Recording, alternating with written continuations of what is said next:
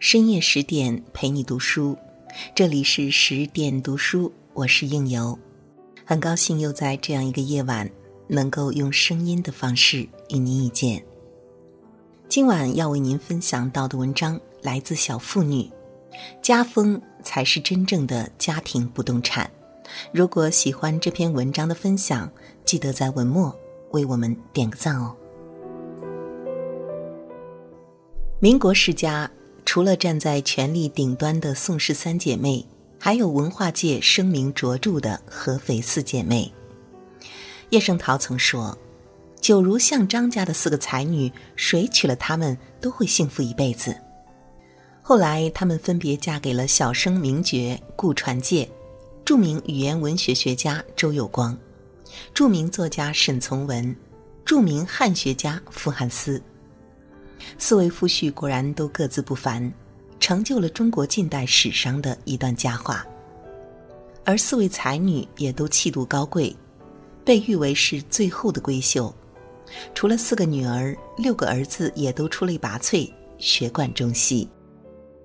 这些儿女的背后，让人关注到这样一位父亲，他是明初有名的开明教育家，正是他开明的家风和对教育的理解。造就出了十位绝伦儿女。教育的起点，父亲的格局，儿女的方向。好的教育首先是拼爹的，这话放在张家姐弟身上也得到了强大验证。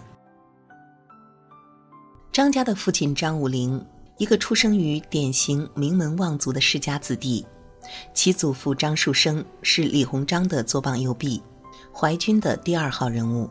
张家坐拥良田万顷，每年归在张武龄名下的就有十万担租，是个典型的大地主。虽然出生于钟鸣鼎食之家，但与当时的大家子弟不同，张武龄更像是一个决然的反叛。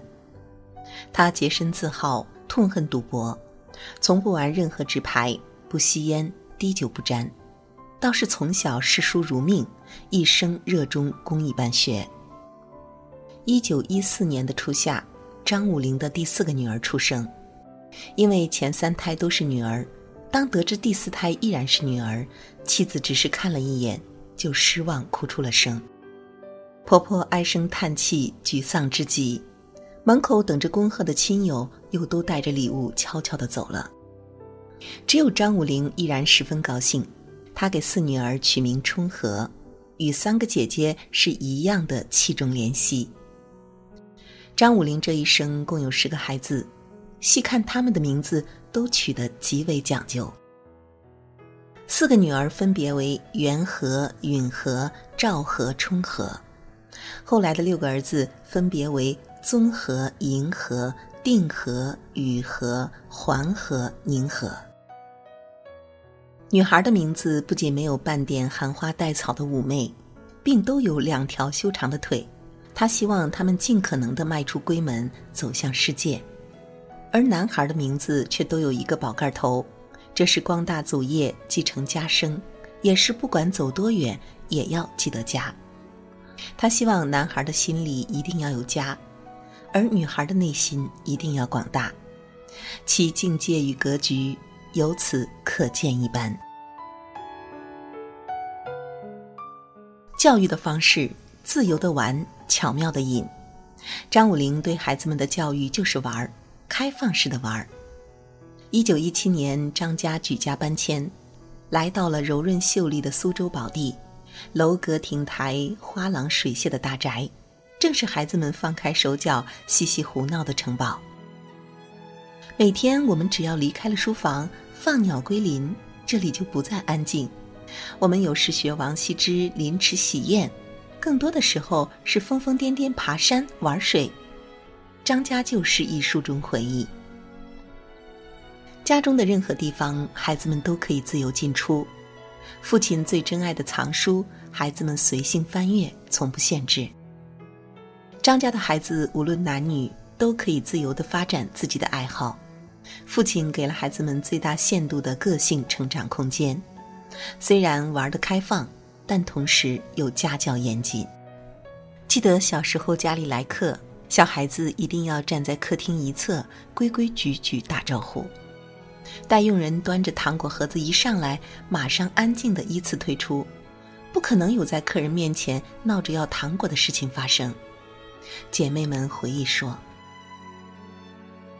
有一年除夕，父亲张武林撞见孩子们正和一些工人丢骰子、玩骨牌，每盘下几分钱的注，赌博这事他深恶痛绝，哪怕子女们只是偶然一次玩玩也不行。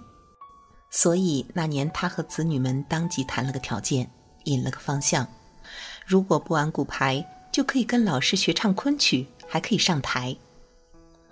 许多年后，我读到这里，豁然明白，如今教育我们所提倡的爱与自由，其分寸与边界究竟在哪里？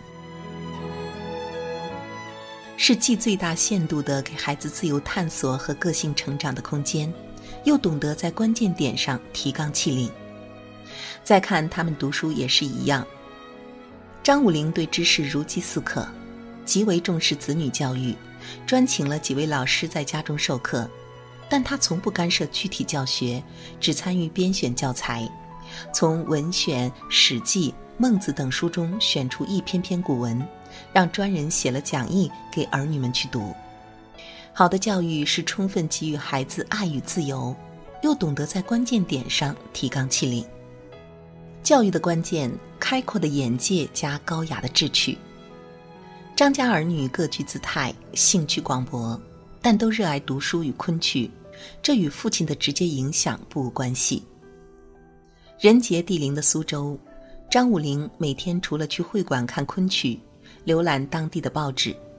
稍有空闲，他就带着男仆逛书市。后来熟了，只要进了新书，书店就直接将书成捆的送到张家，以致张家的藏书在苏州是出了名的富有。张家的一楼有四个大书房，父亲一间，母亲一间，孩子们共用两间，而二楼则是藏书的书库，有数以千计的古籍书卷，还有不计其数的古文雕版。张家甚至发动所有保姆也认字读书，保姆们在九宫格纸上练大字，在油煤灯下读小说，梳头时以互认生字块为乐。正如杨绛说：“好的教育不是被动受教、受到管教，而是启发学习的兴趣和自觉，在不知不觉中受教。”在这样的氛围影响下，父亲不强势、不强制。但子女个个出类拔萃，倒山学海。学昆曲也是一样，从曾祖父张树声开始，昆曲一直是张家不离不弃的挚爱。到了父辈张武龄，这古老声腔的魅力也同样让其醉心钟情。苏州本是昆曲的发源地。张武龄更是常年包下戏园的一整排座位，带着全家老小去看红脸关公和温婉秀丽的杜丽娘。在父亲的志趣熏陶下，张氏四兰不仅一生结缘昆坛，这优良传统的古老艺术也潜移默化培养出他们高贵不俗的气质，被称个个风华绝代。后世里再找不到那样的佳人。有趣的是，马云在近期的一个演讲上也曾说：“如果我不让孩子去体验世界，去尝试琴棋书画，我可以保证，三十年后孩子们将找不到工作，因为没有办法胜过机器。”开阔的眼界加高雅的志趣，仍是穿越一个世纪以来永不过时的核心竞争力。教育的终极目的。向内寻找幸福。教育的终极目的在于让孩子拥有幸福的能力，这在张氏一家也正如此。张家的四个女儿在开放式的教育下个性迥异，大姐是典型的大家闺秀，兰心蕙质；二姐古灵精怪，主意最多；三姐穿男装，剪短发，英姿飒爽；四妹规规矩矩，却又举手投足极致典雅。他们虽个个才情横溢、觅得佳婿，但在那个动乱的时代，又各自饱经沧桑、历经磨难。大姐张元和本是嫁夫随夫，夫唱妇随，孰料丈夫五十六岁因病去世，此后元和半个世纪身处异国他乡，八十岁还和曲友登台一演。二姐张允和一九五二年离开公职回归家庭，自称做了四十六年标准的家庭妇女，真正成了一个最平凡的人，也是一个最快乐的人。三姐张兆和和丈夫沈从文可谓劫难重重，聚少离多。但即使是被下放和挑粪种田，骨子里仍是让人动容的坚强与平静。四姐张春和国学功底深厚，对昆曲有着极高造诣，却以一种游于艺的态度，云淡风轻、淡泊名利，真正为弘扬中华传统文化默默耕耘一生。张家四姐妹离世时分别为九十六岁、九十三岁、九十三岁、一百零二岁。不得不说，高寿也是一种了不起的智慧和心态。四姐妹晚年时曾共同编撰一本叫《水》的刊物，这是世界上发行最小、办刊人年龄最高、装潢最简素的刊物，也是张家家庭杂志在一九三零后的副刊。这本非盈利性的、仅做内部传阅的家庭刊物，四姐妹却极其认真，自得其乐。内有文章、诗词、书法、绘画，这不禁让我想起他们的父亲张武龄，一生拒不做官，却倾其所有家产，甘之如饴地致力于大办学堂和公益教学。当时的人们都说这父亲太傻了，有钱不知道留着给儿女们花。如今才明白，张家人的幸福不过是懂得向内去寻找。是做让内心充实和有价值的事，而非为名利所累；是不以世俗的眼光去问究竟值不值。教育的传承，家风最贵的不动产。我喜欢的作家马伯庸曾在他的古董系小说里写过这样一段话：一个家族的传承就像是一件上好的古董，它历经许多人的呵护与打磨。在漫长时光中悄无声息的积淀，慢慢的，这传承也如同古玩一样，会裹着一层幽邃圆熟的包浆，沉静温润，散发着古老的气息。古董有形，传承无质，它看不见摸不到，却渗到家族每个后代的骨血中，成为家族成员之间的精神纽带，甚至成为他们性格乃至命运的一部分。这位爸爸虽未给孩子留下万倾家产，但却为孩子留下了最宝贵的精神命脉。一个家庭的家风，才是真正的家庭不动产。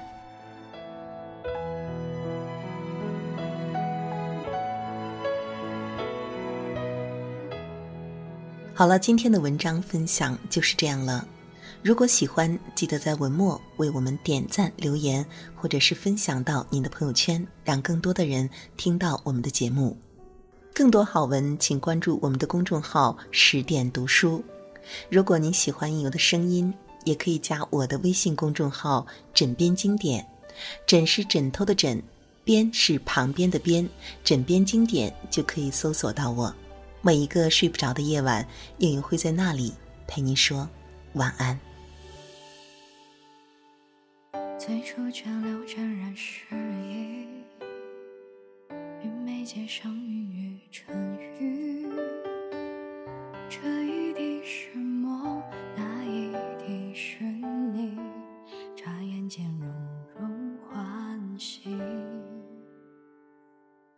后有寻一句回忆，与春之间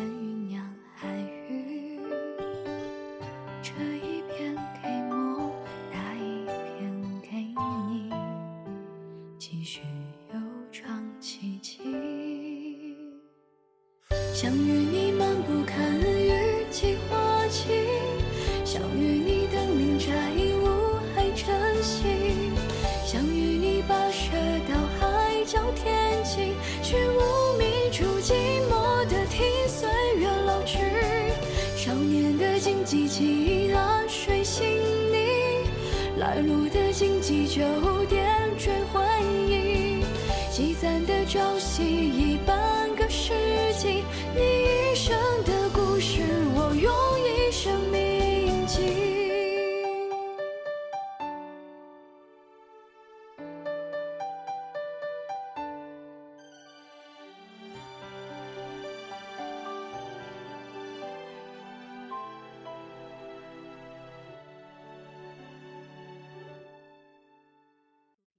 最后又寻聚会。